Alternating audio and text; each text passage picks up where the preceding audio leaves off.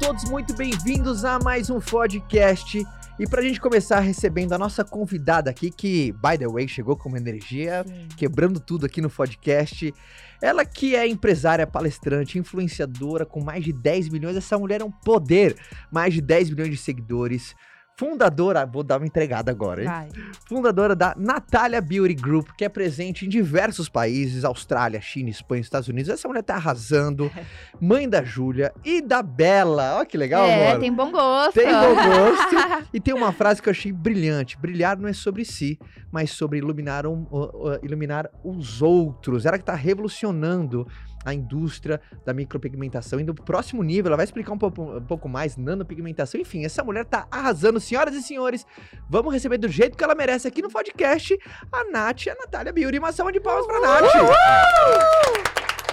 Seja muito bem-vinda, Não, e ó, eu vou falar uma coisa. Quem está ouvindo no Spotify precisa ver no YouTube pra ver essa deusa em pessoa. Ah, É pra ver essa energia toda aqui, porque também é legal ver, assistir, ver a, a gente gesticulando, explicando, rindo. Todo mundo tem que assistir. Uhum. Os dois, na verdade, tipo, Spotify e YouTube. Nossa, primeiro, obrigado por estar aqui, viu? Eu que um agradeço com a o gente. convite. Sei que tua rotina é Confesso que eu maluca. sempre quis e eu já visualizava isso. Sério? Ai, que demais. Nas minhas visualizações mentais que eu faço todos os dias. Eu falava. Eu vou lá. Isso que é muito legal, porque todo mundo que senta nessa cadeira a gente adora, cara. Obviamente, às vezes a gente leva pra alguns papos mais específicos, mas o podcast, a gente fala muito isso, né? É tão gostoso pra quem tá gravando. A gente tem um privilégio tão grande, né, amor? Primeiro, a gente tem uma turma tão maravilhosa, os ouvintes do podcast, mas a gente conhece tanta gente massa. É um papo, acho que de todas as, as maneiras de geração de conteúdo, aqui vou dar uma opinião do Caio, eu gosto muito. Porque parece que a gente tá jantando junto, tomando Exato, café. é uma junto. Conversa um café. descontraída. É. sem aquela coisa da "Ai, o que eu vou falar, o que eu não vou. Não, acho que a naturalidade disso é que eu tenho uma coisa que eu falo muito, que é o perfeito atrai, mas o imperfeito conecta. E o podcast é uma oportunidade de mostrar para as pessoas a nossa imperfeição, a nossa nosso jeito real de ser, sabe? Gostei Mas- dessa. Gostei. Gostei. Como, como, primeiro, eu quero saber muito da sua história, assim, sabe? Na- onde você nasceu, sabe? Eu quero muito, na Ó, verdade, eu sei que é de história. família portuguesa. Sim, Já sim. rolou uma super conexão. Família É? inteira portuguesa. Ah, que demais, Sabe, eles eu, são eu, eu gosto de conhecer, principalmente você que tá tendo um super destaque, tá remetendo a boca do balão. Eu sempre acredito, e eu gosto de saber muito da lógica do caos. Das pessoas que, sabe, se destacaram absurdamente em uma grande área. Então eu gosto de, em alguns momentos no podcast, entrar muito na história. E da Sim. história a gente vai pegando pontos, sabe, o DNA, sabe, Sim. da Nath, que a gente de sabe onde que... veio, de onde né? veio. Por que essa revolução Sim. toda interna? Vamos lá. Então eu, eu tenho hoje 34 anos. Eu nasci, eh, meu pai português veio de lá de navio na época da Segunda Guerra. Então tem toda aquela cultura eh, machista, centralizadora, Sim. um pouco violenta da, da- deles, que era normal. E aí eu fui criada ah, com cinco, nós, so- nós somos em cinco irmãos. E Você é a única menina? Não. não, somos em três. Eu sou Ah, a tá. penúltima filha. E aí nós fomos criados com um regime muito fechado, muito rigoroso. Uhum. Do tipo de não poder sair, chegar meia-noite, de, de, de muita violência mesmo em Sim. casa, de surra. Então essa era a cultura de casa. E meu sonho sempre foi sair da minha casa. Eu tinha. E aí eu via a minha mãe com cinco filhos, super dependente do meu pai, sabe? Não tinha dinheiro para comprar, sei lá, um- uma calcinha assim. E aí ela tinha que pedir para ele. Então eu cresci com essa coisa sufocante, vendo a minha mãe extremamente infeliz, é, eu super é, presa. Uhum. Então, assim, sabe? E, e meu pai tinha um restaurante, então a gente tinha que trabalhar no restaurante, acordar às 5 e meia da manhã. Então, os estudos nunca foram prioridade dentro de casa. Então, aí eu não fiz faculdade, sempre era coisa do trabalho, ter que acordar às 5 e meia, ir pro Ceasa, comprar fruta, peixe, ir pro restaurante. Então, era uma coisa assim, e eu não queria aquilo.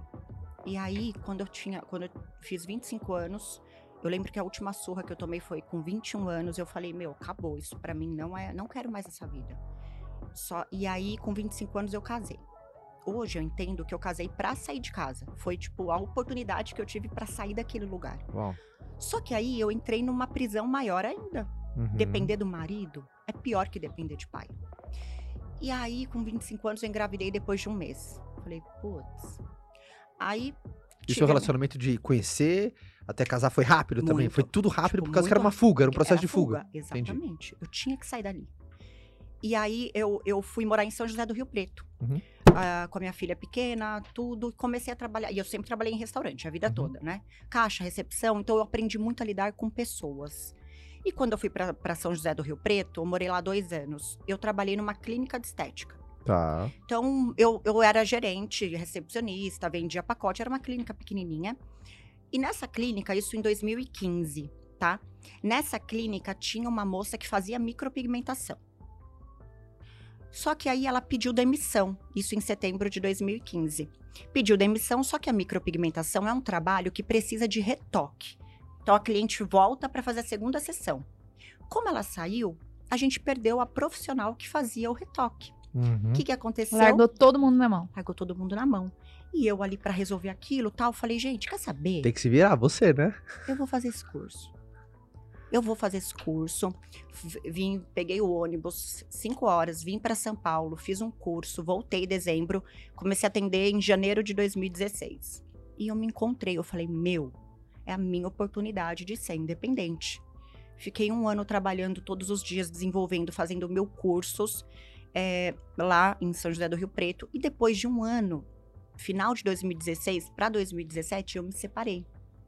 Só que eu voltei e foi um período muito difícil. Então eu voltei fracassada para São Paulo, com uma mão na frente uma atrás, sem ajuda do, do ex-marido, de ninguém, e carregando vários erros comigo, e com uma filha pequena e um cachorro.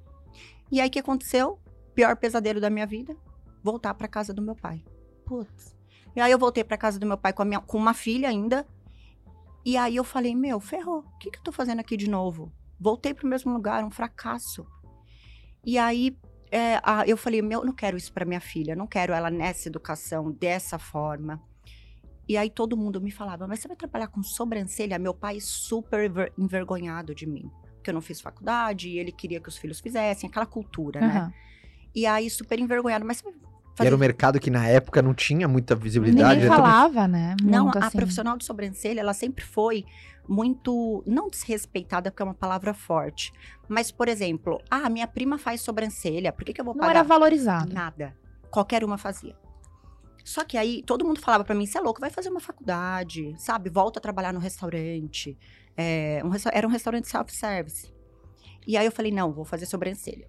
E aí eu comecei a atender na casa das clientes. Eu saía de casa às 6 horas da manhã, voltava meia-noite e a minha filha lá, na casa deles, e o meu pesadelo. E aí eu comecei a atender muito, muito, muito, muito, muito, muito. E, e toda essa conexão, toda essa vulnerabilidade que eu mostrei na internet, da minha saída de lado, de tudo que eu sofri, porque foi muito difícil. Naquela época você já tinha Instagram e você documentava? Já, Eu mostrava no Stories tudo. Era Snapchat. Sim.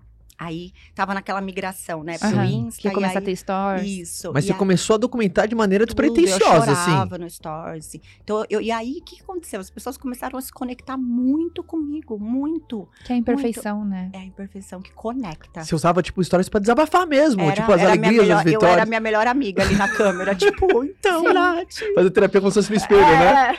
Putz. Não, e funcionava, porque as pessoas vinham com muita empatia, muita.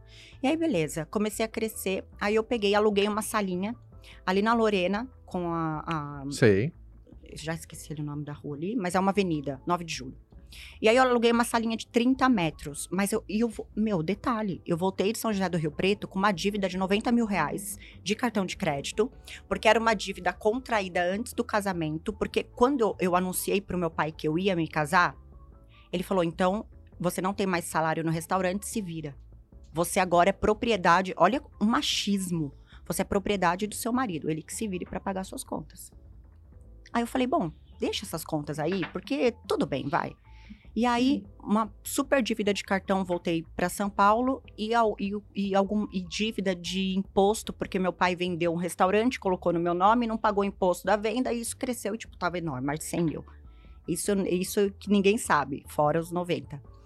E aí eu, e eu aluguei a sala, e era 2 mil o aluguel, e eu comecei a atender. Tinha uma maca, 30 metros de sala, eu comecei a atender muito, todo dia. Lotando a agenda e toma ele, toma ele, E, toma e aí, e aí, tipo, é muito engraçado, porque eu falo pras, eu falo pras alunas, pra quem tá começando hoje negócio ou na área da beleza, eu falo, gente, quando eu comecei, eu era cinco funcionários. Então, eu tinha um WhatsApp e aí eu falava, oi, eu sou a Camila, assistente da assistente da Natália, então eu vou agendar um horário pra você e tal. Então, e aí eu limpava, eu recebia. Aí o pessoal chegava lá, oi Camila! É, não, tipo, a Camila tá aí, não, a Camila hoje ela não veio, né? Então eu, eu vou. E aí, e aí começou a crescer muito, e, e aí eu trouxe minha filha pra morar perto de mim ali. Eu aluguei um apartamento, e aí minha independência começou a vir. E aí eu tive várias viradas de chave nessa, nessa, nesse fundo do poço, né? Porque quando eu saí de lá de São José do Rio Preto, eu saí no chão, é, me sentindo muito culpada, me sentindo uma pessoa péssima. É, todo mundo sabia das dívidas, todo mundo sabia de erros, todo mundo. Então eu fiquei escondida, eu não queria sair. Então minha fuga foi trabalhar também. Uhum. E aí eu acabei desenvolvendo algumas coisas nesse, nesse caminho. Então 2017 foi um ano muito marcante na minha vida. Porque eu, eu tava no fundo do poço e eu entendi a autorresponsabilidade. Boa, Nath. É, se eu não fizer por mim, tipo, Ninguém vai fazer. vai fazer. E ninguém tem obrigação de nada. E eu falei, eu assumi total, assim, a- o piloto, assim, fui pilota mesmo da vida e falei, meu, sou eu, comigo mesmo. Comecei a desenvolver curso, técnica nova, estudar muito. E aí que veio essa coisa da beleza sem padrão, né? Que veio, é um movimento de, de que as mulheres, ou elas eram, e parece que não, né? 2017, elas ainda queriam ser outras pessoas. Agora isso tá mudando. Mas todo mundo chegava lá pra mim e falava: Ah, eu quero uma sobrancelha igual a essa. Hum. E isso começou a me deixar. Porque eu sempre fui prisioneira padrão. Meu pai sempre falou: Ai, o que, que vão pensar de você se ver do seu pai te vendo chegar meia-noite em casa? Então sempre foi essa coisa do padrão. Do tipo, né? Então esse negócio da beleza sem padrão foi uma coisa que. Que, que eu trouxe muito de mim também. E aí eu criei esse movimento, um manifesto, tipo, beleza sem padrão. Pegou muito, porque as pessoas queriam ver comigo, porque eu tenho um discurso que eu falo, eu não vou te deixar igual a outra pessoa, eu vou realçar a sua real beleza. E você vai ver como você é bonita, que você nem conseguia enxergar. Então foi esse, Legal. esse, esse Você acha que discurso- essa foi a pimenta que você teve pra transformar algo que era nichado, que não era tão valorizado, como algo que hoje ninguém vive sem? É, sim, ninguém vive sem. Era muito nichado e era muito artificial. Então, as pessoas, elas, até hoje, assim, eu recebo, a gente recebe, tipo, 100 clientes por dia na clínica só para fazer remoção de pigmento antigo. Se dura mais de um ano, já é uma tatuagem. E foi aí que a gente trouxe o conceito de nanopigmentação, que é uma coisa sutil na primeira camada, que dura de seis a oito meses, ponto. Então, aí veio a receita recorrente. Uhum. Legal. Além que as pessoas Exato. mudam, né? O seu estilo muda. Eu lembro quando eu fui Exato. pai. Que meu nem eu, eu fiz a minha faz não sei quanto tempo, aí vai, não gostei mais desse formato. Aí faz a despigmentação, aí começa a fazer todo. De novo. É. E aí eu trouxe esse trabalho novo justamente para a gente não ter que passar pelo processo de remoção. Então isso pegou muito também. Foi uma coisa, tipo, aí eu comecei a atender muita gente famosa. Quando que você viu que, caramba, foi? Eu nunca vi. Na verdade, até hoje eu adoro isso, sabe? Porque tá sempre com fome do progresso. Eu entendo isso. não Quando- existe zona de Não, conforto. é, porque você Tipo, tá ainda não tô lá. Dá, É. dá- vamos Mas mais. nunca sentido, tipo, agora foi. Porque quando você fala foi, tem aquele muito do. Hum, tá bom. Insatis- Sabe? Não, tô satisfeito. Não, é insatisfação positiva. Mas quando tá, vou, vou, vou melhorar a pergunta. Quando que você viu que você, sabe, que você embalou, que fala assim, caramba, Eu acho que Minha quando marca você descolou começou- da média. sabe, comecei a, a- a performar mais do que É. o, o, o normal, o padrão, que o comum, comecei a se destacar, começou a virar um grande player. Teve algum momento assim Teve, específico, ou uma ação teve, teve, específica? teve. Quando, quando eu comecei de, quando eu comecei a, quando eu parei de me comparar com as pessoas primeiro e eu olhei pra frente parei de olhar e, me, e, me- e olhar, para os lados para concorrente para para Isso é importante. entende Sim. comecei a olhar pra frente pra frente construir o meu e aí essa coisa do sem padrão sem padrão virou uma panela de pressão em mim e aí eu comecei a trazer coisas eu falei eu vou me diferenciar o mercado é um oceano vermelho eu vou pro oceano azul o que, que eu posso fazer pra me diferenciar de toda essa galera que já tá dando curso, que já tá no cenário? Aí eu comecei a dar curso e um dia cheguei, em 2017 ainda. Então 2017 foi um ano de mu- muita coragem, sabe? Uhum. De tomar muito risco também. Porque eu, Uhum. eu também não tinha nada a perder. Então tava tudo certo pra mim. Aí teve um belo dia que eu cheguei pra dar curso de pijama. Tipo, cheguei de pijama.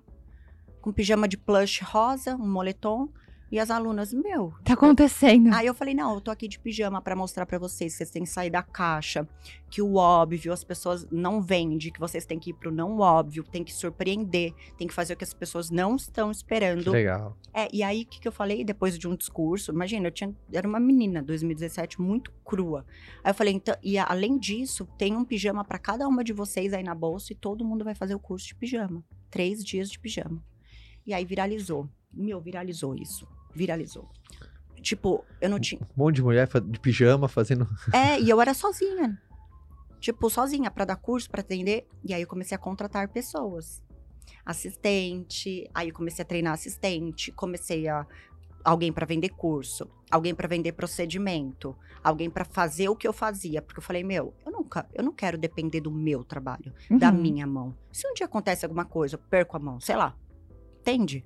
Sim. Tava tudo ali no meu trabalho. E eu falei, não, eu preciso escalar de alguma forma. Então, desde que eu comecei, eu tinha um pensamento de escalar o negócio de alguma forma. Não tem que depender de mim. E aí eu fui contratando, contratando, contratando. Chegou uma época que naquela salinha de 30 metros já tinha 11 pessoas comigo. 11. Tipo, em, em pouco tempo, em seis meses. E aí, em agosto de 2017, eu falei, meu, é agora ou nunca. Eu ainda não tinha quitado as dívidas. E aí eu vi uma casa na Rebouças pra alugar. Eu falei, meu, vou lá. Falei com a, com a corretora, marcamos com o proprietário, um senhorzinho, o seu Ricardo. Cheguei lá de pijama, eu tinha acabado de dar um curso. Cheguei lá de pijama, eu tinha acabado de dar um cara curso. de terno e gravata. Sim. Aí eu cheguei de pijama com uma mochilinha nas costas.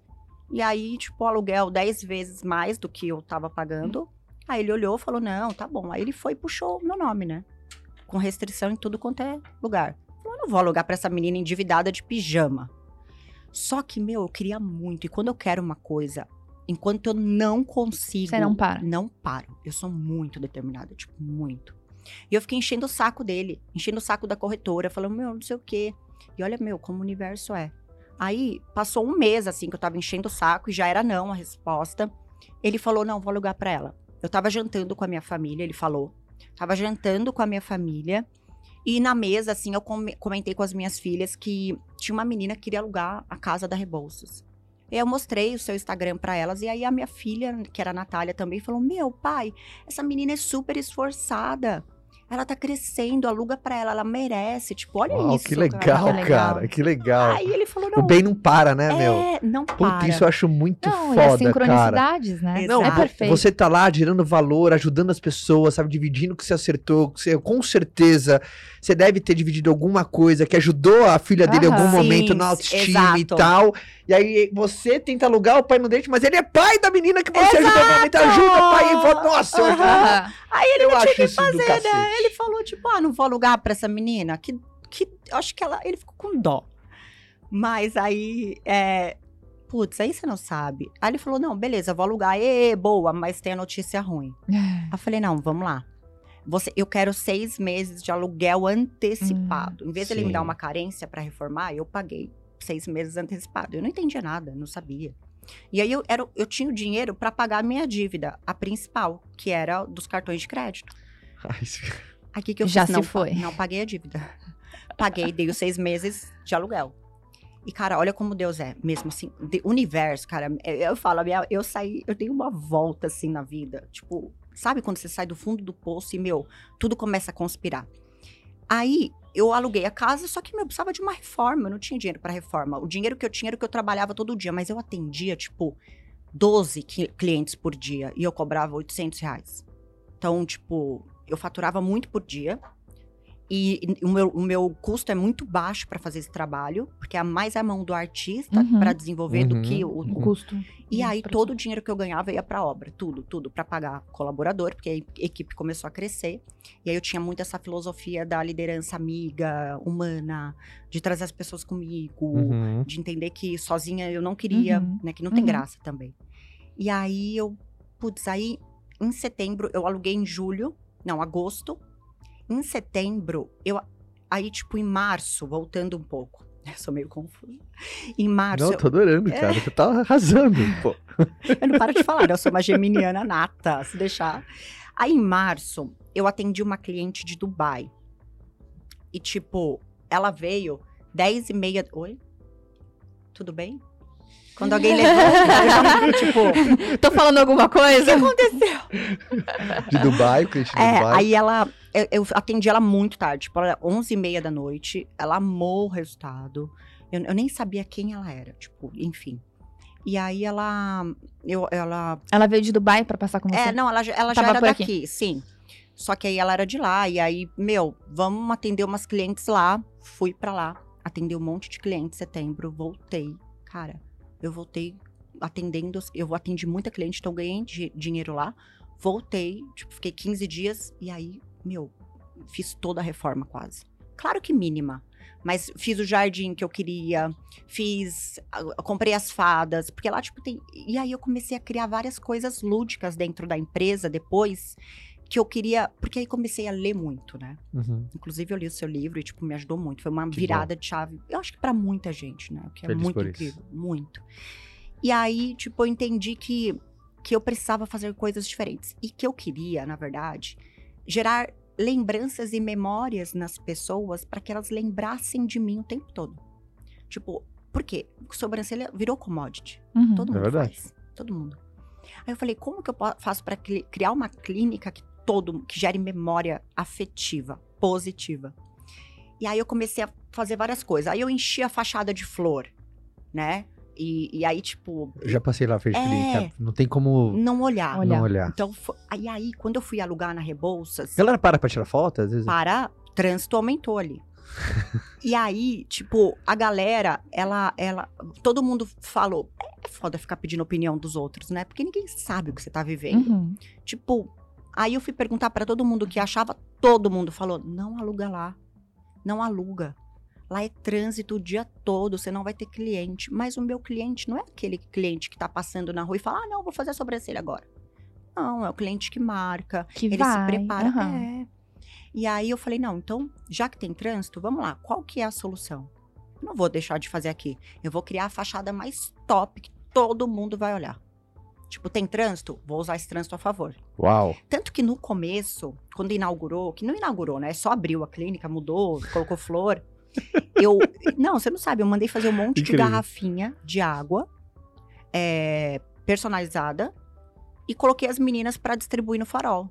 Tipo, sabe, água, uma Brilhante. aguinha. Sim, Aham, uma brilhante. gentileza, né? É uma aguinha pra você que tá aí, No olha. trânsito. Todo mundo, tipo, e foi pegando essa coisa. Eu tinha até esquecido de contar essa, isso do, da aguinha. De, de- da, da gente entregar no farol a água. E aí, e, e assim, ó, um presente pra você. E aí, to- todas eu sou dessas, de deixar bilhetinho pras pessoas. Eu sempre deixo pro meu, pro meu marido. Às vezes, eu vou à noite, deixo um bilhetinho e colo no espelho dele. Às vezes, eu não vejo a minha filha de 8 anos. É, Olha, olha mandando coraçãozinho. É. Ainda toda apaixonada ali. Eu Às te entendo, é vezes- rainha, é, né? As rainhas é. são a maravilhosas. gente manda, né? Não queria falar, mas. E aí, às vezes. Eu tô tentando mandar menos, tô tentando ser mais Não, carinhosa. você eu finge tô num que não processo. manda. Você finge. Tô num processo Não, de menos. Eu brinco, eu falo assim: nós somos a cabeça da relação. Elas só são o pescoço. Ela que manda pôr na cabeça dele, entendeu? isso é mesmo. Eu tô cabeça. tentando ser mais boazinha. Tô num processo de evolução. Não, ele fala que É? eu sou a mulher mais brava que ele já conheceu na vida. Eu sou muito brava. Ai, amor. Ah, Acho- Vamos, vamos conversar. Eu tô aqui E- me e- segurando, sabe, agora eu tô assim, aliviada. Até esse momento da tua história fica muito. pri- Primeiro, e- e me veio muito na cabeça uma frase de Napoleon Hill, que ele diz Ai, o eu seguinte, amo o livro dele. Eu falo que ele tem que ler, todo mundo tem que Cara, ler. é muito bom o livro do Napoleon Hill, porque ele, ele provoca você. Uhum. E a frase era o seguinte: eu nunca mais vou esquecer essa frase, porque foi num momento de all-in na minha vida. Todo mundo tem aquele Amo. momento na sua vida, cada um tem perigo, né? Quando o Flávio vem aqui, ele conta o lance do cheque especial, que. Ele não sabe, é viciante. Mas é aquele momento onde você dá tudo que você tem dentro da condição ah, que você naquele momento. E a frase era o seguinte: quando o homem aposta o seu futuro num lance único pra conseguir, com convicção, é que ele tá certo da vitória. Exato. Sabe aquela, não é aquela coisa Nossa, de leviano, Olha, não é aquela coisa, olha, olha. não é aquela não, coisa é porque é muita energia, cara. Sabe, não é aquela coisa, ah, fez sem pensar. Não, cara, ele sabe do risco, ele sabe o trabalho que vai dar, Mas ele vai. Mas, mas, posso ele falar tá uma disposto. coisa que é muito É, tem inteligente? que tá eu vi no ins- no Instagram alguém faz- falando essa frase, eu achei muito inteligente. De você viver o dia Viver um dia do seu pior dia. Daquele dia que você mais tema, mais teme que aconteça. Porque às vezes a gente deixa de arriscar, a gente deixa de fazer coisas porque eu tenho medo de dar errado e tudo que eu mais te, eu acabar vivendo. É, mas é porque Você assim, tava naquela situação, tipo, eu já Sim, tô vivendo meu sim. pior dia, daí pra trás não vai. Porque quando a gente tem uma ideia natural do ser humano, qualquer coisa que ele queira fazer, ele já imagina todos os cenários negativos possíveis que podem acontecer. Concordo. Dificilmente alguém vai olhar e vai- não vai pensar no negativo. E eu não, eu, eu condicionei o meu cérebro a, quando eu tenho uma ideia, a não ver dificuldade nenhuma, mesmo que ela exista. Eu vou só pro. É o que eu falo, é o que eu falei até pro Joel. Eu falei, eu tenho uma ideia, eu ajo e depois eu planejo. É que tem aquela coisa, né? Onde muita gente, assim onde muita gente só enxerga limitação, é importante você começar a perceber as possibilidades. É o não óbvio que eu falo. É, porque obviamente tem desafio e não é pra você renegar isso, mas saber, gente, aquela coisa, Nath, temos uma bucha, time temos, o que, que a gente pode fazer diferente? Não, O que, é. que a gente pode fazer pra vender mais, pra preencher essa É, não, agenda, galera- pra preencher esse a galera- buraco? A galera curte cultivar a dificuldade. Sim. Meu, a dificuldade tá aqui, vamos. Não, e aí? Até- Gente, ação, ação, A ação. neurociência chama isso de ruminar o negativo. É. E quando você rumina o negativo, uma das coisas até a neurociência explica, fala que o problema é que o seu corpo físico não sabe distinguir o que, que é uma, uma preocupação de futuro e que está acontecendo agora. Por exemplo, Exato. se a gente faz uma dinâmica agora para todo mundo fechar o olho, os ouvintes do podcast, a gente faz aquela dinâmica guiada de você imaginar a pessoa que você mais ama no leito de morte, um monte de gente começa a chorar. Por quê? Porque o teu cérebro não sabe distinguir Que é- o que está sendo uma preocupação. Imaginação é a má utilização. A preocupação é a má utilização da É imaginação. porque tem Sim. emoção, então a emoção é Cê- sentida na hora. Cê- o seu corpo sente agora, ele acha que tá. Uhum. A ansiedade é baseada nisso. É. O excesso de preocupação no momento que você não tem controle, que quer no futuro. Exato. E o teu corpo físico sente no agora. É, e aí isso mata o criativo. Total. O criativo, você não consegue estar aqui e agora, porque ou você está preso no passado, no erro, porque muita gente vive passado no erro, e eu costumo falar que erros não nos justificam, não, não, nos, des- não nos definem, que a gente carrega, e quando a gente está pensando lá na frente, a gente não tá conectado no presente para ter. Porque, meu, criatividade é divino, é conexão. É Uhum. tipo, sabe? Então, Sim. quando você tá na frente ou atrás, você não tá conectado. Uhum. As pessoas falam, por que, que eu não sou criativa? Eu falo, bom, vamos analisar direito, né? Então tem muito disso, assim, e eu acho que eu arrisquei muito, eu, eu acreditei muito, porque eu não tinha, não tinha outra opção. Então dá pra falar que a Nath, por exemplo, você nunca falou assim, ai, quando eu crescer, eu quero trabalhar na indústria da beleza. Não, Não, zero. Zero. Você foi por experimentação. Você viu uma oportunidade ali, pra, a situação te forçou, porra. Foi necessidade? Alguém tem que fazer, e se tinha- alguém não tem ninguém, se alguém tem que Eu ser eu, porque tenho que resolver o problema. Eu não tinha dinheiro, ninguém, ele nunca me pagou pensão. Meu pai, tipo, machista. Eu fui a correr atrás do meu, eu não queria que minha filha vivesse aquilo. Mas isso é uma coisa que você falou é muito interessante. Você falou, eu não tenho opção. Não E tinha. quantas vezes nós temos um sonho, mas a gente fica carregando muleta. Ah, se isso não der certo, eu tenho aquilo. E não dá pra viver assim. Se você viver assim, você não vai concretizar nada. É, o e se não existe. Não existe. Ah, e se É não? all-in. Para, vai, para. Eu falo, para com e se. Se você. Porque assim, uma ideia já é uma ideia. Se você não fizer, alguém vai fazer. A partir do momento que você joga ela no campo vibracional, tudo, Uhum. alguém pega essa ideia Exato. pra ela. E no livro, acho que o Napoleão Hill, ele fala muito disso, não fala? Do éter, de tudo. Uhum. Cara, e é muito louco, isso é muito real. E quando você olha assim pra tua marca, assim, olha ali no telão, por exemplo. Ai, linda. Quando você olha, tipo, que que são as, que- quais são as, o que que vem assim na, Cara, vem. sabe, quando você viu a loja na primeira vez, ali na inauguração, Nossa. quando você chega lá e entra e olha os detalhinhos, o que que, que que passa assim não, eu sou muito. hoje? Não, hoje passa. Passa mais aquela coisa de você lembrar todo o esforço, Cara, ou quais são os sentimentos quando você olha aqui? Quando eu entro na Rebouças, tá que eu já ó. começo. É, a, a logo eu, eu até tatuei aqui, porque, meu, a- é, eu desenhei essa logo quando eu tava em Dubai. Eu comecei a desenhar num papel, assim, numa folha, tipo. E aí saiu esse, e aí É foi. a sua letra. É, é minha letra. Então ficou Natália Beauty. An- Olha que louco. o quê? Cara, olha só. O quê? Antes era Natália Beauty Academy. Uhum. Porque, tipo, Academy, tem muito curso presencial, a gente tem turma todo dia lotada, tipo, presencial. A galera tem um online forte, mas a galera não abandona o presencial por conta da experiência, depois eu vou Uhum. contar. Uhum. Mas aí, saiu o Academy porque a empresa transcendeu isso. Hoje até é Natália Beauty Group, a gente tá passando por Você uma... tem produtos, fi- Não, você tem hoje tem- tudo. Hoje, Sim. o nosso ecossistema, ele tem a marca que eu... Isso foi uma sacada também. Eu for- fortaleci muito o branding Natália Beauty. O branding marca. Marca. Sim. Marca. E aí, a gente tem hoje um ecossistema gigante de várias coisas. Collabs, é, empresas, braços, tudo. E aí eu falei, meu, todo mundo falou: não, você vai mudar logotipo, você tem que mudar logotipo. Todas as consultorias, cara, ai, muda logotipo, muda logotipo. Não. E aí veio um insight, tipo, Natália Beauty, o que que virou o A? Um foguete. É verdade. Eu vivo falando, foguete não dá ré. É verdade. Foguete, né? Na minha imaginação eu vejo um foguete perfeito. Mas assim. ou, ou triângulo. Eu sou muito apaixonada por triângulo. Eu falo que é um ou triângulo. uma seta, né? virtuoso. Apontando é, pra cima. Tipo, divino, nananã. Animal. Então, Você dá o tipo, significado que você quer. Mas assim, casou, entende? Aham. Tipo, Sim. muito louco isso. Eu fiz em 2017. Como é que hoje faz tanto sentido? Então eu falo, confia muito na sua intuição.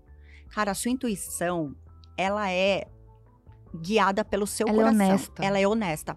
Eu falo, e a intuição não adianta, se ela é boa ou ruim, não adianta você querer enganar o mundo. Você pode até enganar todo mundo. Uhum. Tipo, as pessoas tomam atitudes, às vezes, com uma má intenção lá no fundo. Só que você pode enganar todo mundo, mas o divino, Deus, o universo, sei lá como as pessoas chamam, você não engana. Não adianta você ter má intenção e esperar que o mundo vai, tipo, te trazer, que você vai colher coisas boas. Então eu falo, intenção clara no coração, boa, não tem como errar. Só acredita. E as pessoas têm dificuldade de acreditar, porque é tão simples o poder que a gente tem dentro da gente que as pessoas ficam É esperando. porque a mente é muito barulhenta. É, A mente faz muito barulho. E Muito. aí, quando a mente fala demais, você não consegue silenciar pra ouvir o que verdadeiramente tá lá dentro. no coração. Exato. Porque a mente e o coração, eles conflitam. A mente, ela é muito óbvia, ela é muito, tipo, aqui, ela é muito, preciso ver pra crer. Uhum. E o coração é aquela coisa que te guia. Quando a gente confia, que eu falo que é o estado flow, que aí veio as técnicas flow browse, que foi no estado de meditação profunda. Quando eu comecei, só fazendo um adendo, Hum. sobrancelha era pauzinho, né, antes. Aham. Fio a fio, mas era cerca que eu falo. Pauzinho pra quem, homens assim, leigos como eu, era, tinha que desenhar um fio por um, Um fio, fio. assim. É, até hoje é fio por fio, mas antes o fio era tipo reto. Então ficava fios retos e fios cruzados aqui no fim. Então parecia uma cerca. Tá. E aí eu falei, e aí eu comecei a fazer, nossa, eu lembro desse dia, eu tava muito cansada. Era tipo meia-noite, eu atendia muito. E eu tinha agenda pra seis meses, sete, muito louco. E aí eu, eu tava meia-noite, veio uma cliente de fora que ela insistiu muito, ela implorou pra eu atender ela. Aí eu falei, eu fiquei até uma hora da manhã. Foi minha última cliente. E eu já tava num estado que ou você ama ou você não ama o que você tá fazendo. E aí eu comecei a fazer uns fios que, mano, começou a sair uns fios ondulados, igual os reais. Tipo, tramas encaixadas. Já tava no flow ali no flow. Aí veio. repetição. Aí, tipo, eu parei, olhei pra cliente, olhei pra minha assistente que tava comigo e falei, meu, a minha técnica se chama Flow Browse. Tipo, foi. Aí, se fosse outra pessoa, ia falar, ai, vou pesquisar Flow Browse se já existe. Ah, não, mas se não existe, não. Flow é. Não, é Flow Browse e acabou. No outro dia já tava lá, Flow Browse é a técnica que veio pra revolucionar, nananã. Tipo, não tem essa comigo. Pra mim, o pensamento já é ação. Eu não gosto de perder tempo pensando e depois agindo. Eu já penso fazendo. Uhum. Tipo, é muito louco. É Claro coi- o Rony fala uma coisa que eu acho perfeito para isso, para o que você falou é, é, nasceu perfeito, nasceu morto. Exato. Sabe, aquilo que nasce perfeito nasceu tarde demais. não conecta com ninguém. É, já na- morre. nasceu perfeito, nasceu morto, porque a pessoa fica aquela esfera, não, mas tá, mas aquela coisa, cara, não precisa estar perfeito pra começar, começa, que aí, entre aspas, a perfeição vem. E, e- e principalmente dentro da, da, da, da sua fala, da, a gente começa a perceber um pouco do DNA que você exportou pra sua marca. Foi. primeiro a experiência, porque você é uma pessoa, você é muito, de né, falou, energia gostosa, olha que tô arrepiado. Então muito Sensível. dessa, muito sensorial, Energia, essa parte sensorial de energia, e você traz isso pra sua marca. Muito, muito, muito. Que outras muito. coisas você sempre fez questão de trazer? Por exemplo, experiência é uma coisa. É, que aí veio aquela coisa do, do marketing dos cinco sentidos, que eu falo muito. Que legal, conta pra gente. Que é muito legal. É, e aí, isso foi, eu fui fazendo, né? Então foi a flor. Aí eu falei, meu, tá, que mais? Aí eu criei uma playlist pra cada dia da semana. Então, eu pensava, eu sempre pensava em mim e me colocava no lugar das pessoas. Ah, o que será que as pessoas gostam de ouvir na segunda-feira? Na terça, na quarta, na quinta, Que na legal. sexta. Tá. E aí. ah, e e pra tomar? Aí eu fiz um cappuccino com Nutella na borda. Tipo X. Aí o cheirinho, eu desenvolvi uma identidade olfativa. E tudo isso é muito. É, o custo é muito baixo. Tipo, identidade Mas que olfativa. agrega muito valor. Não, e aí? E aí, tipo, comecei a fazer tudo isso, implementar. E as pessoas, meu, vão lá, elas não sabem por quê. E aí veio o toque, o sensorial. Que aí eu, tô, antes de todos os procedimentos, as- as- os clientes. Porque assim, Qual foi a última vez que você recebeu um carinho na vida? Tem gente que faz meses que não recebeu um carinho no rosto. Uhum. Uhum. As pessoas não se tocam mais Uhum. quase. Um abraço, então. E aí, o que, que eu comecei? Eu comecei primeiro que tem que abraçar os clientes. E de- até aquela que é meio travada, abraça. Porque ela é travada porque ela não tem mais Não aquele. tem. E aí, quando se abraça, ela fica dura, depois ela se entrega. E aí, o toque também. Então, eu trouxe uma massagem onde o profissional faz com olhinho essencial de lavanda. E aí, faz a pessoa respirar. Nossa, tô- aí- olha, eu tô, eu tô me teletransportando É, pra lá, Não, visualizando exato. isso. Você, de Eu maneira. já estou aqui querendo olha ser que- olha- cliente assíduo. Olha que legal, a, a Nath, de uma maneira consciente e inconsciente, ela fez um processo de cliente oculto com ela mesma. Exato, eu faço todo dia. Sabe? Como é que eu gostaria. Atende. Então ela entra pela recepção, se colocando no lugar do cliente, vendo qual que é a experiência, onde eu vou sentar, o que, que eu vou tomar? Enquanto eu espero, mas quanto tempo eu tenho que esperar? Mas o que, que eu tomo? O que, que eu gostaria de tomar? Se eu pudesse desejar qualquer coisa, um café com Nutella. Então é isso que teremos. E o que, que você. E você começa a fazer Não, esse eu fiz uma cerveja também, uma cerveja rosa. Juro. Lá Rosa? serve cerveja. Uma IPA cliente. Rosa? rosa de Amora. Top.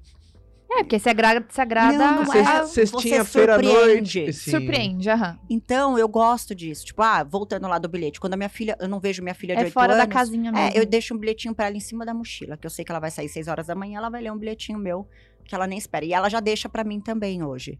Às vezes lá do lado da minha cama, eu chego muito tarde, saio, ela sai cedo pra escola, às vezes eu passo três dias sem vê-la. Mas eu tô presente ali, nem é só presença sempre. Uhum. Então eu sempre fui muito do detalhe. E aí veio um insight ano passado que, eu- que a gente tava conversando e tipo, meu, a gente ativa os cinco sentidos do cliente quando ele entra lá. Primeiro o visual, depois o cheirinho, depois o, o, o cappuccino, a musiquinha e o sensorial. Cara, quando você desperta os cinco, você ativa o sexto. E o sexto é aquela coisa que ninguém explica. Ninguém explica sexto sentido. Tipo, entende? Não tem palavra, ah, vou definir. Então é uma sensação. Aquela que, nossa, que lugar legal. Que lugar gostoso. Que é a somatória parece que de Não tudo, sei né? por que aqui é tão bom, quero voltar.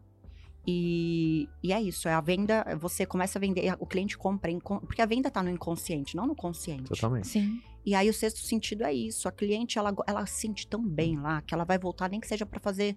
Tem, tem uma moça que vai lá toda semana, juro por Deus. Já vou cobrar dela o bolo e o cappuccino. Ela vai toda semana, ela chega lá na hora do almoço, eu juro por Deus. Às vezes, da oito e meia, a gente tem que pedir pra ela ir embora. Tá lá tomando, comendo bolo e tomando cappuccino. Então, ela, ela tinha depressão. Então, você vê que, tipo, ir lá Caraca. ajudava ela a se A curar. se curar. Olha, Não, e a gente tem várias histórias, tipo, tipo, várias. o ambiente pra ela tá fazendo bem, É um né? ambiente de cura, indireta. Porque a Sim. gente cura. Todo cliente que vai lá não é procedimento. Tem a dor nele. E quando a gente identificou isso, foi muito louco, porque ah, tem casos, assim, tem histórias muito legais. Tipo, tinha uma que não engravidava nunca, já tinha feito cinco fertilizações, nananã, e, tipo, já tava descrente. E aí ela ia fazer, ela tava em São Paulo, ela não era daqui, e ela ia fazer no outro dia a última, e ela falou que ia ser a última. E aí eu coloquei a mão, tipo, nela e falei, meu, você acredita que você vai ficar grávida? Porque eu já acredito que você vai. E, tipo, até arrepia de lembrar, porque eu, eu coloquei tanta vontade, tinha tanta. Eu falei, meu, ela vai conseguir, eu tenho certeza. E aí É, eu, mas ambiente é uma coisa que, cara. ela voltou depois tá de um num- ano com as tá duas ambiente, gêmeas. você tirou tá foto. Você tá num ambiente, cara. Tem ambiente que faz mal pra gente, tem ambiente que a gente adoece, cara. Tem. Então, se tem ambiente que a gente adoece, Exato. Também tem o que cura. obviamente tem um ambiente que cura. Cura. É, porque a gente, a gente Cura sabe que a o- o- alma, o, eu o- falo. o ambiente é, ele tem uma, uma influência muito forte na gente. Muito. E não só o ambiente, as pessoas, né? Então eu comecei ali a empreender e contratar pessoas e eu era muito próxima a elas. Então era um ambiente muito familiar e de apego emocional. Eu sempre fui muito carente, então eu não tinha família, porque eu fui me distanciando da minha família, porque a, a minha estrutura de como eu enxergo família hoje é totalmente diferente daquelas coisas que E eles hoje, como é vivem. que é a relação com a tua família, com Muito seu pouco. pai? Muito pouco, muito pouco, porque é, é muito, é muito, é um drama absurdo, uma chantagem emocional, financeira, é, era, é muito pesado, é muita mentira. Então a, mentira ronda a minha família inteira. Uhum. E eu tentei trazer, eu tentei sempre. E eu, eu acredito muito nas pessoas, sabe? Essa coisa de acreditar em todo mundo. Eu sou assim. Só que chegou um momento que tava me fazendo mal, era tóxico. E a gente tem que, às vezes, falar: meu, é família? Ok. Mas não faz bem pra mim. Não é um ambiente que eu gosto. Quando a gente, tipo, a gente se torna totalmente íntegro e se conecta com o propósito, qualquer desvio te, te, te tira desse fluxo. É, eu concordo muito com você que, entre aspas, é, isso, isso é, é, transcende não só às vezes naquele nosso núcleo mais próximo, que às vezes é irmão ou tal, ou, ou aquele núcleo, aí vai afastando, né, primos e tios e tal, não é porque a sua família, aqui é aquela sentença de convivência. Exato. Tem gente que na sua família que você, cara, não tem química. Às vezes não é nem que Não alguma é, coisa fez acabou. que é do mal, Não não. faz Às vezes, sentido. puta, não tem aquela química. Aquela coisa, né? Quem nunca. Isso aqui só quem casou sabe, né? Quem vai casamento é mãe. Mas não vai chamar a tia Creuza? Fala, Porra, eu nem falo com a tia Não, Creuza, não. que eu não vejo ela nunca. Não é aquela Exato. sentença de convivência. Então tem muito Exato. isso, né? Sim. E aí é o que eu, aí que eu, tipo, eu comecei a ficar com aquela culpa, né? Que a gente passa por um processo de Uhum. culpa. E aí eu entendi que eles são meus parentes e a minha família é o meu núcleo, núcleo eu, meu marido, minhas duas filhas, né? Então, é, e aí vem a culpa. Poxa, eu tô tão feliz, eu tô prosperando, eu tenho meu carro, e eles lá, naquele, não é um limbo, mas eu, quando eu lembro, eu vejo uma nuvem preta. Mas eles gostam, vive naquela, naquele ciclo. É um ciclo vicioso, Sim. sabe? Que as pessoas vivem naquele drama, naquela coisa, muita mentira, muita Mas sabe enganação. uma coisa que eu entendo, assim, até pra quem vive isso em casa e tá escutando a gente, como é que faz pra gente conseguir, se- conseguir viver e seguir a vida sem ficar Se carregando essa culpa? né? Uma coisa que eu tento sempre lembrar é que cada um é um indivíduo, cada um está aqui na sua própria missão, por mais que vivemos em comunidade, cada um está aqui vivenciando as suas próprias experiências e traçando o seu próprio crescimento. Eu escolhi nessa vida estar com meu marido, tive meus filhos, vim de, né, tenho meus pais, eu falo, eu tenho a minha linha ascendente, mas por mais que es- estamos conectados, no final, o meu juízo final é eu e eu. É, sim, com certeza.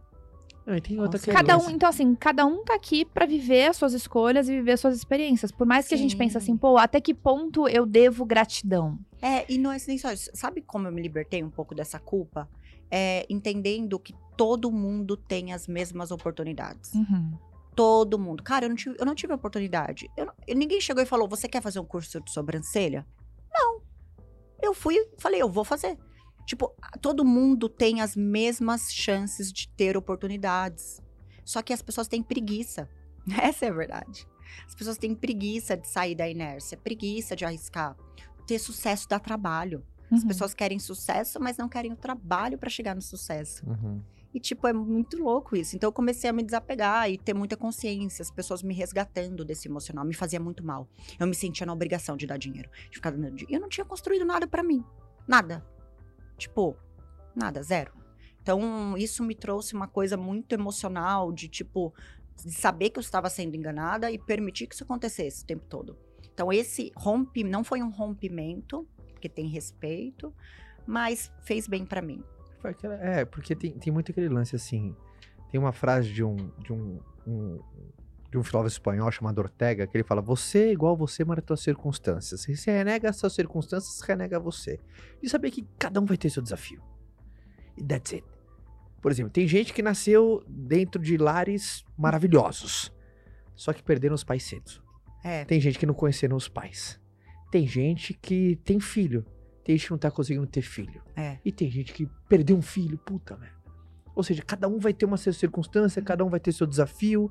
No final das contas, eu também acho que isso, eu acho que, principalmente, muitas, muitas pessoas me perguntam, né? Porque vem muita a nossa unidade familiar aqui, né? Eu e a Fabi, eu também acredito muito que em você. É, nós também somos um núcleo muito duro, eu falo. mu- Muito, muito, assim, unido e tal.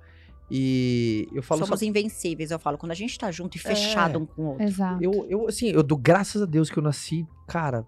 assim, meus pais foram muito maravilhosos, assim. Acertaram, erraram, mas assim, sabe aquela coisa, puta, com, com as melhores das intenções, sempre. Mas eu, eu acho que no final das contas é aquela coisa de você sempre, cara, perdoar, honrar. Sabe aquela coisa? Sim. Você lembrar pra mim, eu- uma vez eu vi, não lembro qual livro eu li isso, mas eu achei um espetáculo, né? Que perdoar, é lembrar sem sentir dor. É, não, A sim. partir de quando, quando você lembra sem sentir dor, Sim. mas você fala assim, puta, o cara me deu a vida, tô É, aqui. não, eu, eu tenho né? essa gratidão. Eu, eu, eu não tenho raiva nem rancor. Tanto Você só decidiu o seguir sua fala- vida, O só pessoal isso. fala, você é muito boba, como é que você responde? Porque é toda, todo dia é provocação. Tipo, tô no grupo da família, tipo. e aí todo dia tem uma mensagem indireta pra mim. Ah, tipo, ah. Aí vem aquelas mensagens de Bíblia. Ah, porque quem, nananã. E, tipo, umas coisas muito absurdas. E às vezes eu mostro pra ele e ele fala: Meu, como é que você aguenta isso? Tipo, então da minha parte eu falo, mas eu faço a minha parte. Eu vou visitar, eu ligo, porque eu quero fazer a minha parte. O problema não está em mim. Uhum. Sim. E se você também é aquela coisa, já vai pra uma constelação familiar, né? Se você É. inverte o papel, às vezes muito dos filhos começam. Isso é uma coisa de atenção, né? Às vezes os filhos começam a querer ser pai dos pais. É, exato. E aí, não cara. constrói a própria vida. Nossa, mas aí Exato. embanana tudo. Ou a filha quer ser mãe da mãe ou mãe do pai. Você Tipo- muda a ordem natural das coisas, você tem que honrar decisões dos Você não seus tem pais. que educar seus pais. Não. Sabe? Você não quer. Não, cara, você tem que honrar a decisão do seu pai, é do seu pai. A sua decisão sua é sua. A decisão do seu filho, por mais que você vai dar todos os fundamentos daquilo que você acredita que é uma vida digna, no final das contas, ali, quando ele for um ser humano adulto, a decisão é dele, a consequência também é dele. É, é que, na verdade, se eu não tomasse uma decisão de falar, olha, vocês estão passando da- da- do limite, é uma falta de respeito. Porque até dívidas é, foram contraídas no meu nome sem eu saber, com contrato no Sim. banco. Então, que eu não sabia, que foi chegando Serasa para mim ano passado. Sim. Então, era uma. E com três imóveis, que não quer vender, mas eu banco todo mundo, com dinheiro que eu nem tenho construído. Entendeu? Sim, sim. Porque assim, você vê que é uma coisa que não é legal e que ou, ou você dá, põe limite, ou você vai ser sempre essa pessoa que vai. Passar por cima e de aí a chantagem emocional é a pior coisa que Não, acaba. e com aí a gente. transcende, né? Muitas pessoas têm aquele desafio de falar não, né? Tem. E às vezes falar não pra uma pessoa próxima pode ser um Exato. melhor amigo, pode ser isso, pode ser aquilo. Quantas pessoas passam aquela saia justa? Às vezes um, um amigo te pediu alguma coisa, você sabe que vai dar ruim, É, exato. mas você não sabe falar não. falar não. E às vezes a amizade piora por conta, ou um desalinhamento. Não é que você tá oferecendo ajuda, mas é diferente de ajuda e um negócio que você sabe que tá Mas errado. Você me falou essa frase hoje. Eu te chamei pra treinar amanhã e você falou assim: se eu te falar sim, eu estou falando não pra mim mesmo. Eu tenho essa cultura. Ela me chamou pra treinar. Amor, vamos treinar comigo amanhã às sete? Eu falei, se eu falar sim pra você, eu tô falando não pra mim. É, Eu tenho minha prioridade amanhã. Sim. Eu tenho o que é importante pra mim, por mais que eu te amo pra cacete. É. Mas é automático. O sim pra você é o não pra mim automático. Exato. Tem que respeitar, né, a decisão do momento Uhum. ali. Total. Isso é importante. Isso é muito importante. Nath, como que você faz pra. Quer falar? Não, é, é- é porque você não tem noção como o mar- maridão dos meus. Que ele Por tá aqui, ele tá vibrando. Cada coisa que você tá falando, ele. É isso aí, amor. É, não, a gente, a gente tra- tipo, foi muito bom, porque a empresa cresceu muito entrando na parte casal, é muito legal isso. Eu sempre fui aquela coisa, tipo, eu saí de um pai super controlador, de um ex-marido extremamente também abusivo, e aí eu, e aí eu tinha aquela coisa de ser muito feminista. Tipo, você Tipo, tava desacreditada Ah, dos eu sou homens. Tipo isso. amor. aham. Tava acreditado Todos dos os meus homens, rela- é. do amor. Todos os meus relacionamentos foram, é, eu, eu- era o mesmo padrão da minha Uhum. família. E aí eu, putz, aí eu conheci ele, aí eu entendi, aí foi difícil também esse processo. De achar abrir, que eu você tirar a merecia. casca. Tipo, se você É. tirar aquela armadura. Exato, porque isso está muito ligado aos nossos erros. Quando a gente erra e a gente carrega erros do passado, a gente não se acha uma pessoa boa. Logo, a gente não se acha merecedor de ter uma vida que a gente sonha. Então, foi um processo de cura de erros para eu entender que eu sou uma pessoa muito incrível e que eu mereço viver um amor que eu sempre sonhei e que ele existe, é possível. E não só Uau. um amor, uma família, sabe? Então, a gente conquistar coisas está muito ligado ao quanto você acredita que você merece aquilo. E aí Concordo. depois a gente vai pro, pra sensação. Você sempre se, entregar. sentiu merecedora? Não, eu carregava muito erro, eu errei muito. Todo, né? Tipo, só- culpa. É, Uhum. só que eu falava, meu, eu sou uma pessoa péssima. Primeiro que eu não acredito no amor, todos esses relacionamentos aí tem, sabe, mentira, nanana. e quando eu te- me deparei com um relacionamento de verdade, primeiro eu tentei fugir. Foi a fuga pra proteção, né? Falei, ah, vou entrar. E aí depois foi a aceitação, entender que eu merecia de verdade. E aí eu comecei a visualizar a vida que eu queria viver. Porque assim, até o processo de você visualizar a vida que você sonha também tá ligado ao quanto você acredita que merece. É Uhum. verdade. Ninguém consegue visualizar a vida dos sonhos se ela acha que não merece. Ela nem consegue chegar nesse estágio. Então, quando, nem eu, pensa, ih, nem, nem é pra mim. Não vou nem pensar que não é pra mim. quando eu tipo me isso. curei, eu me curei curando os outros. É muito louco. Então, eu dava curso, eu ajudava muitas pessoas. Então, foi me doando que eu me ajudei. E aí, meu, hoje é incrível. E aí, cresceu Nossa, muito. olha o que você falou. Foi me doando que eu me ajudei. É. Uau. E aí eu entendi que primeiro a gente faz e depois a gente recebe. Tipo, não tem inversão. Isso não é tipo, ah, primeiro eu vou receber. Ah, se alguém me der a mão, se alguém me tirar, se alguém me der dinheiro, se alguém me der um trabalho. Não tem essa. Não, não tem. Primeiro você faz e genuinamente. Então, cara, foi muito legal esse, esse processo de cura. E aí, há um ano atrás, um ano e meio, dois, a empresa cresceu muito rápido, né? Uhum. Muito rápido. E Vocês- aí, Quantas vezes de tamanho vocês cresceram assim nos últimos Ah, três anos? cara, sabe que eu nem sei essas coisas? É, a conta é com ele. É, hoje é com ele. Ele faz a Mas conta. a gente cresceu, tipo, quanto, assim? Dez vezes. Ah, Tá fácil perder a conta assim, né? Mas é. nunca fácil perder a conta. É, porque aí começaram a aparecer. Eu, eu já tinha os braços formados, mas não, eu não conseguia. Eu, tipo, criei os braços, tipo assim. Falei, tem essas ideias, tem essas coisas pra acontecer, tem essas possibilidades. Mas eu só conseguia, por ser sozinha, fazer 5% de todo o potencial que a marca tinha. Então, quando eu- eu- ele veio de vez pra marca, ele, eu trouxe ele, eu falei, meu, eu preciso de ajuda. Eu gosto do criativo, eu gosto de ter insights, eu gosto de destravar a galera. Eu gosto de ser essa pessoa que, que traz, que abraça, que, Ser que embaixadora da motiva, marca, é, DNA. fundadora mesmo. Só que eu não quero ser CEO. Tipo, eu, eu não quero. E aí, reconhecer habilidades também é muito bom. Então, eu não tenho habilidade, e ok, para organizar processos. Porque você tem que organizar processo, tem que ter feedback, tem que ter follow-up, tem que ter reunião, entrega, cobrança. Eu Você para de ser ou eu criativa fazia. assim. Não, é. E aí a marca foi crescendo, os Instagrams crescendo, porque cada braço da marca tem um Instagram. Então eu postava tudo, eu fazia legenda, aí eu tinha que olhar colaborador, caixa, e aí eu tinha que ver o produto que chegava, eu tinha que ver a, a cliente que vinha, a reclamação que chegava, o curso que tava. Entendeu? Tipo, eu tava surtando. E grávida, porque aí eu engravidei da, da, da minha segunda filha. Eu falei, meu, ou você vem pro negócio, eu vou surtar e não vou aguentar. E assim, é o negócio da família, meu. Tipo, querendo ou não, agora é seu também, é nosso, é, é n- núcleo, a gente se une, eu não vou Uhum. conseguir sozinha. E aí foi que ele veio e, tipo, cresceu dez vezes mais, assim, é, mais estruturado, porque veio a reestruturação, né? Sim. E aí é muito louco esse processo. E é muito legal no casal quando complementa, né? Quando tem habilidades Isso é muito complementares. importante. Porque sociedade. Casal, um casal já é o sócio da vida. É, E uma da- dos compostos da vida ali é a parte profissional. E quando tem essa, essa química, né? é uma dessa- sinergia, é uma né? sinergia, né? Porque a melhor sociedade é quando Não, essa e tem é habilidades importante complementares, você saber né? reconhecer isso, né? Não, por exemplo, você tem atrás duas- eu falei, a gente tem- tava falando, exa- a gente tava tendo Sim. exatamente essa conversa. Sim, tem duas pessoas de vendas, o casal são os dois extremamente vendedores. Pô, quem para pra fazer conta? Você tem os dois caras fazendo conta, tá? Quem tá lá vendendo? Exato. Então, quando você tem esse balance dentro do, da- do núcleo seu mais íntimo, puta, é muito legal, né? Tem vários Sim. cases, várias histórias. O Flávio fala muito da Luciana, que era, que era muito isso, né? É. Você Luciana fala que o nosso balance é o melhor, que você vende e eu gasto. É, é, é o que eu falo aqui. Eu, eu vendo, a gente põe a cara a tapa, né? Vai lá tal. E eu- a gente bota fogo e ele organiza o fogo. É Não é nem que apaga, o fogo não pode apagar. Vai lá, organiza o fogo, vê onde você vai colocar. Mas é muito doido isso. E aí, olha que louco. O quê? Tipo assim, eu criei a marca, eu fundei, eu tenho esse apego. Não tem jeito. Sim. Tipo, mano. Mano. Muito As raiz. raízes. É muito, Raiz. muito, tipo, tem vários tipos de mano. é Tipo, mano. Mano. Tipo, mano do céu. Mano, você não sabe. Tipo, tem vários manos, né? E aí eu falei, que, que eu já tava esqueci o que eu tava falando. Que criou a marca, você é Isso. fundadora. E aí, quando vem outra pessoa, Ah, é, e aí eu falei, meu, eu não quero mais ser CEO, tá? Pode ficar com essa bucha aí.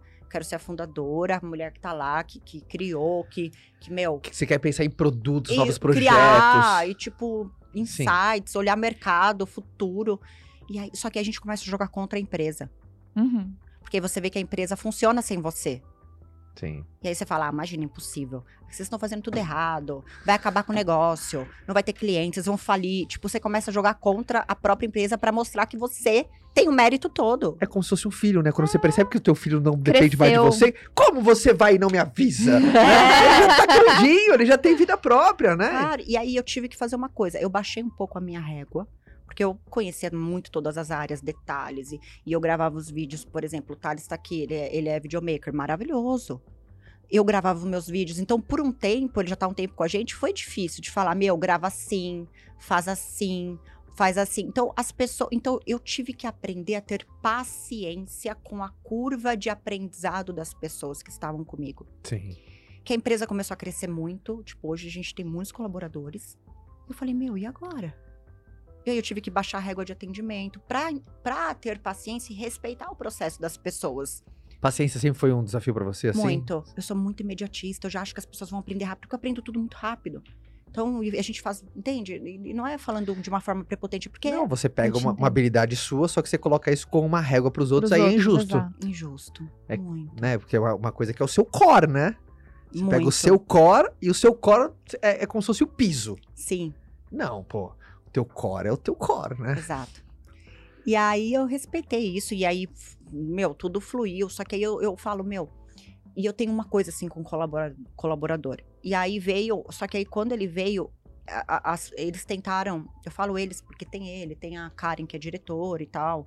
é, e aí eles começaram a co- colocar uma cultura mais corporativa dentro da empresa. Só que, cara, uma empresa nova, com um monte de gente lá, trabalhando de pijama, que todo mundo trabalha de pijama lá. Ih, virou. Virou, virou marca.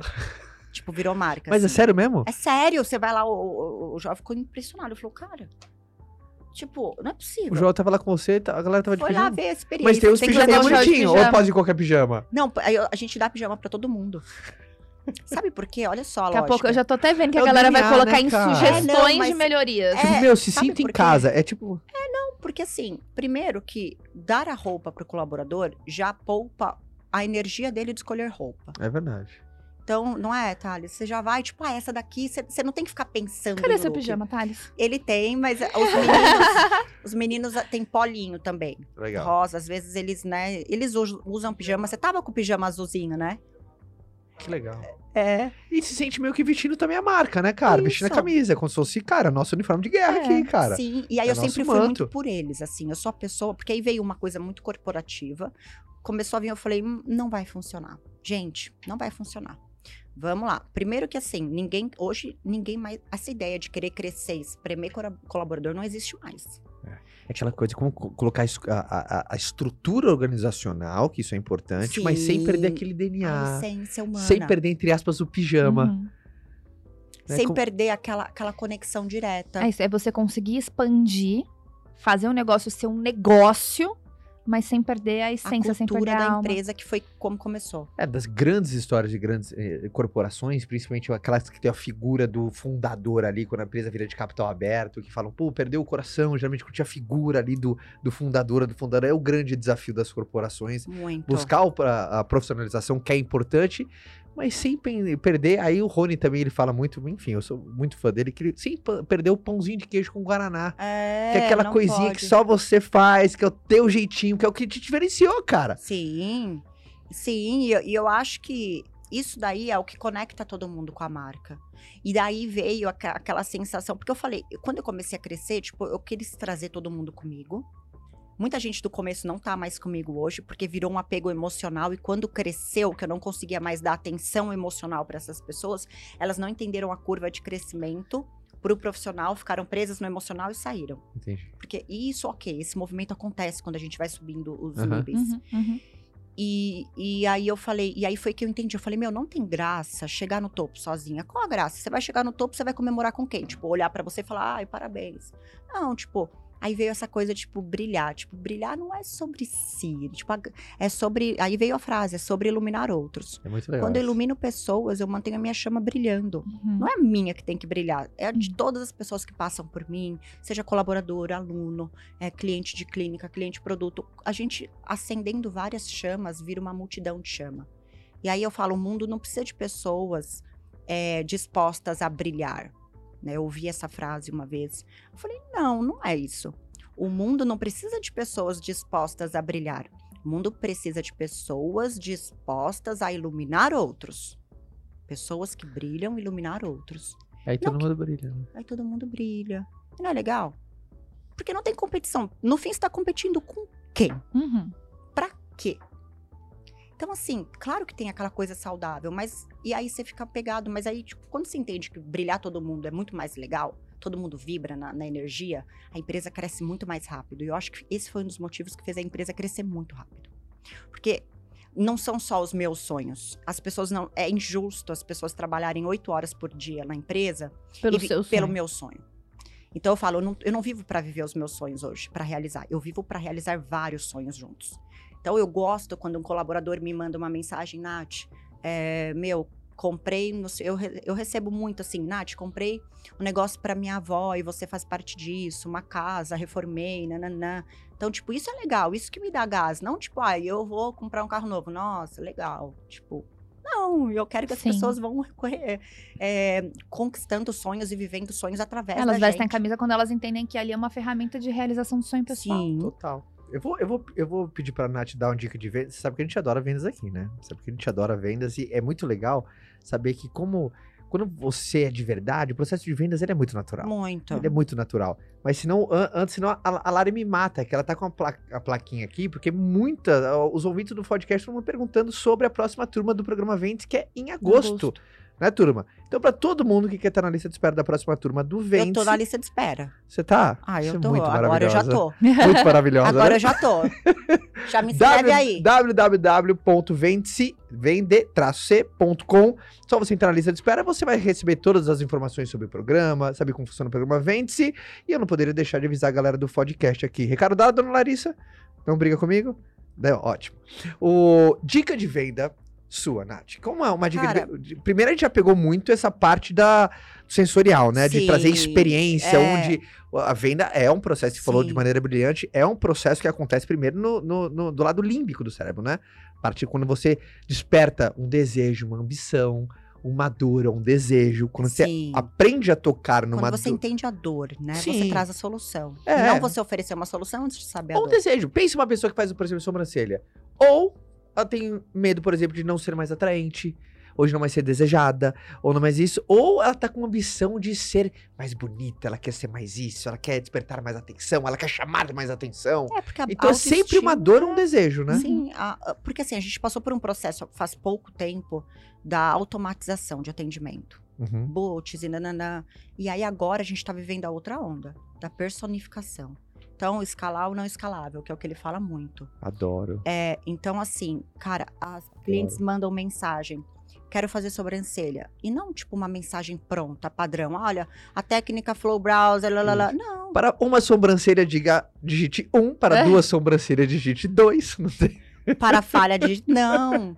E aí, tipo, a, a pessoa. E aí eu já, a gente, eu mudei um pouco o processo agora. Primeiro você vai pedir uma foto dela para você falar o que vai melhorar, é, explicar os benefícios, mandar fotos de pessoas. Que legal. E aí mudar um pouco. E aí é uma coisa que eu falo muito, tipo, tem que mudar o mindset do vendedor. Se ela vai Concordo. vender uma sobrancelha que ela acha caro por 1.500, ela nunca vai vender se ela acha caro. Uhum. Nunca. Porque o vendedor é o primeiro cliente. Exato. Exato. Se ela acha Se caro, ele não compra. ele não vende. É, exato. E aí tem que mudar muito. Hoje eu fui lá, inclusive, falar com elas. Eu falei, gente, se vocês respondem, porque eu olho as mensagens, às vezes eu faço um cliente oculto. Uhum. Eu peço para alguém fazer, enfim. E aí uma respondeu: Ah, é, é qual o valor? Ah, apenas seis vezes. A palavra apenas já é uma percepção dela, do tipo. É, é, e é só duzentos e pouco, seis vezes. Não, entende primeiro, olha, eu proced... fala com entusiasmo, com verdade. Uhum. É, fala de humano para humano, que eu falo. né? As pessoas falam, uma vez o até Fala como perguntou. você gostaria que alguém falasse É. com você. Ele falou, "Se- fala uma frase, se eu tivesse no seu cérebro e você tivesse um superpoder, assim, o que, que você passaria? Aí eu falei, cara, o nosso maior superpoder, superpoder é ser humano. Então, tipo, as pessoas elas começam a robotizar muito, criar um monte de ferramenta, um monte de coisa, quando as pessoas querem só, tipo, um contato humano de verdade. E você tá, olha que maravilhoso que você tá falando, porque você tá fundamentando tudo isso em cima dos maiores pilares de vendas, que um V é igual a outro. Venda é vínculo. É, Não existe Olha venda sem a pavimentação de um vínculo, nem que Qualquer. seja. Mas não existe venda Não. sem a ponte da confiança. Por exemplo, você nunca compra num site que você não confia. Ah, mas eu nunca comprei nesse site, mas alguém te falou, então você confia na pessoa. Ah, precisa existir um mínimo de confiança para uma venda acontecer. Sim. E um mínimo de vínculo para algo acontecer. no mínimo. Então, quanto maior o vínculo, maior a venda. É. Então você tá despertando. Gente, vamos gerar conexões de verdade com as pessoas? Porque senão elas não vão comprar, não vão. E é igual curso. Eu tava conversando com os vendedores, eu falei, cara, é, teve uma que ela fez o nosso curso e ela entrou pro comercial de cursos, porque ela amou a filosofia, ela queria aquilo tal. Aí eu falei pra ela, cara, quando uma aluna vem falar com você porque ela quer fechar um curso, Você já falou pra ela que você passou por isso, que você foi aluna? Ah, é verdade. Tipo, primeiro, primeiro inserir as pessoas dentro do contexto da marca, fazer elas passarem as experiências que os alunos vão passar dentro do curso. Elas têm que fazer isso. Porque elas conseguem vender com mais riqueza de detalhes, se colocar no lugar do aluno. Tipo, poxa, eu já passei por isso, eu sei como é, eu também tive medo de não aprender. Eu também passei por isso, entende? Aí você cria conexão. E aí também dá um jeito de escalar coisas. Por exemplo, é, o atendimento tem um número da central, todo o agendamento das novas unidades, que a gente já tem outras unidades próprias. Ela é no mesmo lugar, não tem como, senão dispersa pessoas, dispersa cliente. Então tem um número só. E aí é um número só que aí distribui para curso, produto, e tem que ter alguém falando. Você Sim. ligou para Natália Biro porque não tem jeito. Senão vira uma bagunça. Aham. E aí eu resolvi fazer essa mensagem. Falei, oi, aqui é a Natália, você ligou aqui pra Natália Beauty. Eu sei que é chata essa mensagem, mas eu preciso pra direcionar o seu atendimento. Aí eu falo bem rápido. Um pra isso tal. Você Aí fala não- assim? Eu sei que é chato essa mensagem. Aham, porque é chato. Aham. E é de verdade. Aí no final, eu gravei essa mensagem pra Tati. Aí eu falei, é, no final eu falei, tipo, alguma coisa e falei, não esqueça de sorrir. Todos os dias. Tipo, Você, né? Escala o, es- o não escalável. Total. Tipo, aí, confirmação. Vamos, acho que tem um monte de cliente que passa por isso, da área de, de procedimento, de beleza e tal. O cliente marca e não vai. Confirma e não vai, cara. Aí eu falei, meu, vou fazer uma mensagem, um vídeo, tipo, bonitinho. Falando, oi, hoje, hoje é o dia do seu procedimento e a gente tá muito feliz pra te receber. Eu Pra não, não, vou ter estar- chance da pessoa desmarcar. eu não vou estar lá, mas toda a equipe tá preparada pra servir o seu cappuccino, pra te receber, pra fazer carinho. Venha preparada. Aí o cara, puta, não posso desmarcar nem a lá. Aí, tipo, ainda falar, ó, vem com um look bem legal pra você tirar várias fotos nos cantinhos instagramáveis. E depois me conta o, o, o que você achou da experiência lá no Instagram. Porque dessa forma eu, eu colho depoimento. Todo mundo manda. E, e a, e a tua conversão de, da- do, do no-show, assim, o teu no-show despenca também, né? Sim, Animal. sim. Porque aí a pessoa vai falar, poxa, ela tá falando comigo. Tipo, mesmo que seja uma mensagem, um Sim, vídeo gravado, sim. cara, ela tá ali. Olha que Sim. legal. Você gera Existe um congruência na pessoa. Você gera congruência É. na pessoa. É, tipo, ela vai falar que legal. Aí ela vai. Aí eu ainda falo da lista de espera. Olha, se você não puder, eu entendo, mas nos avisa antes, porque tem uma lista de espera. E a gente consegue eh, colocar outros clientes, porque gera aquele aquela escassez, né? Sim. Então, são várias táticas que, que não é tipo, ah, se você não vier, porque tem gente que faz ainda. É tão, a pessoa é tão óbvia na técnica, que são técnicas teóricas, que ela vai falar aquilo. Só que ela tem que, que falar o porquê. Por que, que ela tá falando aquilo? Por que, que eu tô falando de uma lista de espera? De forma doce, gentil. É, isso vai. Você tá educando o seu cliente É. de uma forma Isso, empática. empática. Então, eu, É eu, dese- eu, eu gero no cliente é, o sentimento de empatia para com a empresa Uhum. e profissional. Tipo, olha, se você não vier, nos avise, porque temos clientes que vêm do mundo todo, que estão numa lista de espera.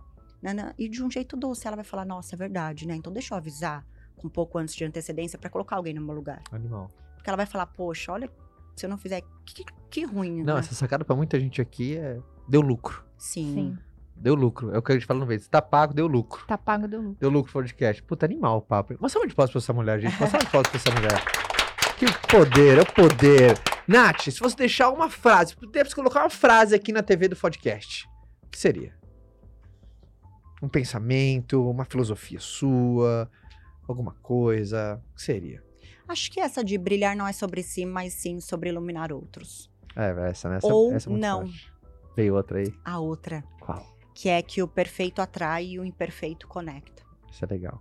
E isso dá pra você aplicar em todas as áreas. É que nem eu falo pra equipe- de marketing, assim, um exemplo, tá? Gente, o feed, ele é a perfeição. Tem que conectar. Ele, ele, ele chama atenção. O story é o imperfeito. Ele conecta. É aquela coisa orgânica de mostrar o pé, de mostrar bagunça, de mostrar, tipo, meu.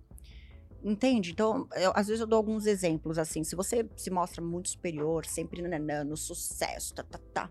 Cara, as pessoas não. Você Empapuça, uma né? vez eu recebi, eu tava numa, numa vibe muito assim, e eu recebi de uma, de uma menina assim, Nath, vou deixar de te seguir, porque você me gera ansiedade. Você tá sempre conquistando alguma coisa, nananã, e eu fico ansiosa, porque eu, sabe? E aí eu falei, poxa, é verdade. Aí eu voltei a mostrar vulnerabilidade, Os dores, os perrengues, tipo, e aí as pessoas voltaram a se conectar mais. Então, tipo, essa frase ela é muito profunda. Se você parar à noite, fechar o olho e pensar sobre ela, você vai, tipo, remodelar muita coisa, muita, tirar muita armadura, Animal. Fica mais leve, né? mais leve. Animal. Pra, pra galera do podcast estar mais pertinho de você, como que as pessoas vão? As pessoas estão loucas pra tirar foto agora, Vamos né? lá na Rebouças. É, É, elas vão Se lá, as pessoas quiserem tomar um cappuccino, quando... cappuccino. Mas, lá na é Rebouças. Mas conta pra gente, pra estar mais pertinho, né, todas as suas redes sociais, onde você tá mais presente? Instagram, você é fortíssimo. é, na, na Natália Beauty, que é o Instagram mesmo. É, É, a gente tá com o TikTok também bem bacana. tá. E, e indo agora pro YouTube, tipo, porque foi tudo muito rápido. Então eu não consegui criar um plano pra YouTube, que eu acho que é super bacana. Então agora a gente tá começando a desenhar todas as redes sociais, tudo. Mas o Instagram é muito forte. Eu tô muito presente lá todo dia. E aí tem as outras empresas, né? Os outros Instagrams, que é Clinic, University, que a gente. Nós, nossos cursos foram todos reconhecidos pelo MEC. Uau, então, que essa foi uma legal. conquista muito legal também. Que Animal. legal. Muito. Pra área em si, Sim, né? Era muito desordenado. Profissionalização É. pro setor, né, cara? Sim, sim, nós fomos os primeiros, assim, tipo, foi uma conquista mesmo. A gente lutou muito por isso. E aí, cara, muito legal. Mas eu tento estar presente em todas. Às vezes eu abro o Instagram do University, eu fiz isso aqui. Falei, gente, olha que legal onde a gente tá, nananã. Que legal. Eu quase não apareço lá nos outros. Mas às vezes eu pego o celular, entro e falo, gente, clínica, mostro uma cliente lá. Que legal, que animal. É bem legal. É muito do momento, assim. tipo, Cara, continua arrasando. Adorei, adorei Ah, o papo, hein? Mundo Também. Adorei o papo, hein, amor? Muito bom. Hein, hein, Maridão? Top, hein? É um, é um papo mais experi- de experiência mesmo, de Muito. tudo que eu vivi. Eu não tenho muita teoria. Eu costumo falar, cara, eu nunca fiz um curso de gestão, tipo, de, de método, de Você é que técnica. nem eu, você é formado na Na vida. vida. Exato. Então eu não tenho, tipo, ah, não vou te falar que, ah, termos de mercado financeiro, eu não, não vou te falar. Mas eu vou te falar do que eu vivi, das coisas que deram certas e das coisas que deram erradas, de, de quantas vezes eu já recalculei rota. E tá tudo bem, zero apego com erro. Animal, canhão. Canhão. Adorei o papo, adorei o papo. Todo mundo tá mais pertinho da Nath, sempre acompanhando ela. Lindíssimo trabalho. Ah, sim. Continue arrasando, trazendo experiências. Essa parte mais, enfim, essa humana que é muito legal. Deu vários insights aqui pra turma, tenho certeza. E a gente tem um instituto. Ah, que legal. que a Então gente conte. oferece curso gratuito para mulheres da penitenciária. Então a gente vai na penitenciária e dá curso de design de sobrancelha. Cara, elas empreendem dentro. Cara, que incrível. pijaminha, pijama. Elas usam pijama às vezes lá, tipo, elas usam pijama nos outros. Eu perguntei, vocês podem vestir o pijama que outros dias? Elas podem, tipo, então elas usam. Nossa, que legal, hein? E aí a gente também dá curso na Casa Mulher Brasileira para mulheres que sofreram abuso, violência, que hoje estão lá. es- E você dá uma ferramenta dessa pessoa poder se levantar, Exato. né, cara? Eu não dou dinheiro, eu dou a ferramenta para ela ser independente. Isso é O, o primeiro sinal de liberdade é a independência financeira no mundo que a gente vive hoje. Sim. E a gente doa areola para mulheres que tiveram câncer de mama, a gente faz reconstrução de areola, que elas fazem Sim. mastectomia. Aham. Lábio leporino a gente reconstrói também gratuitamente nas clínicas. Então tem um monte de projeto Um social de legal projeto. que Nossa. fez a marca também, branding da marca. Isso, é- cara, todas as empresas têm que ter um braço institucional. Isso é muito legal, né? Isso é muito Muito. legal. Muito. Animal. Incrível. Adorei.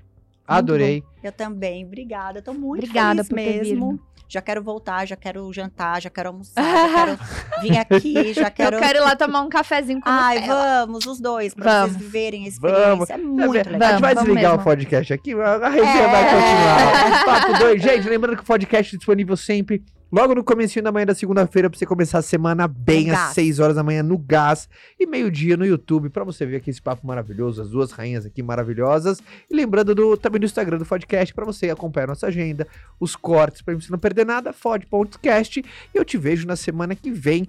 Um beijo e tchau.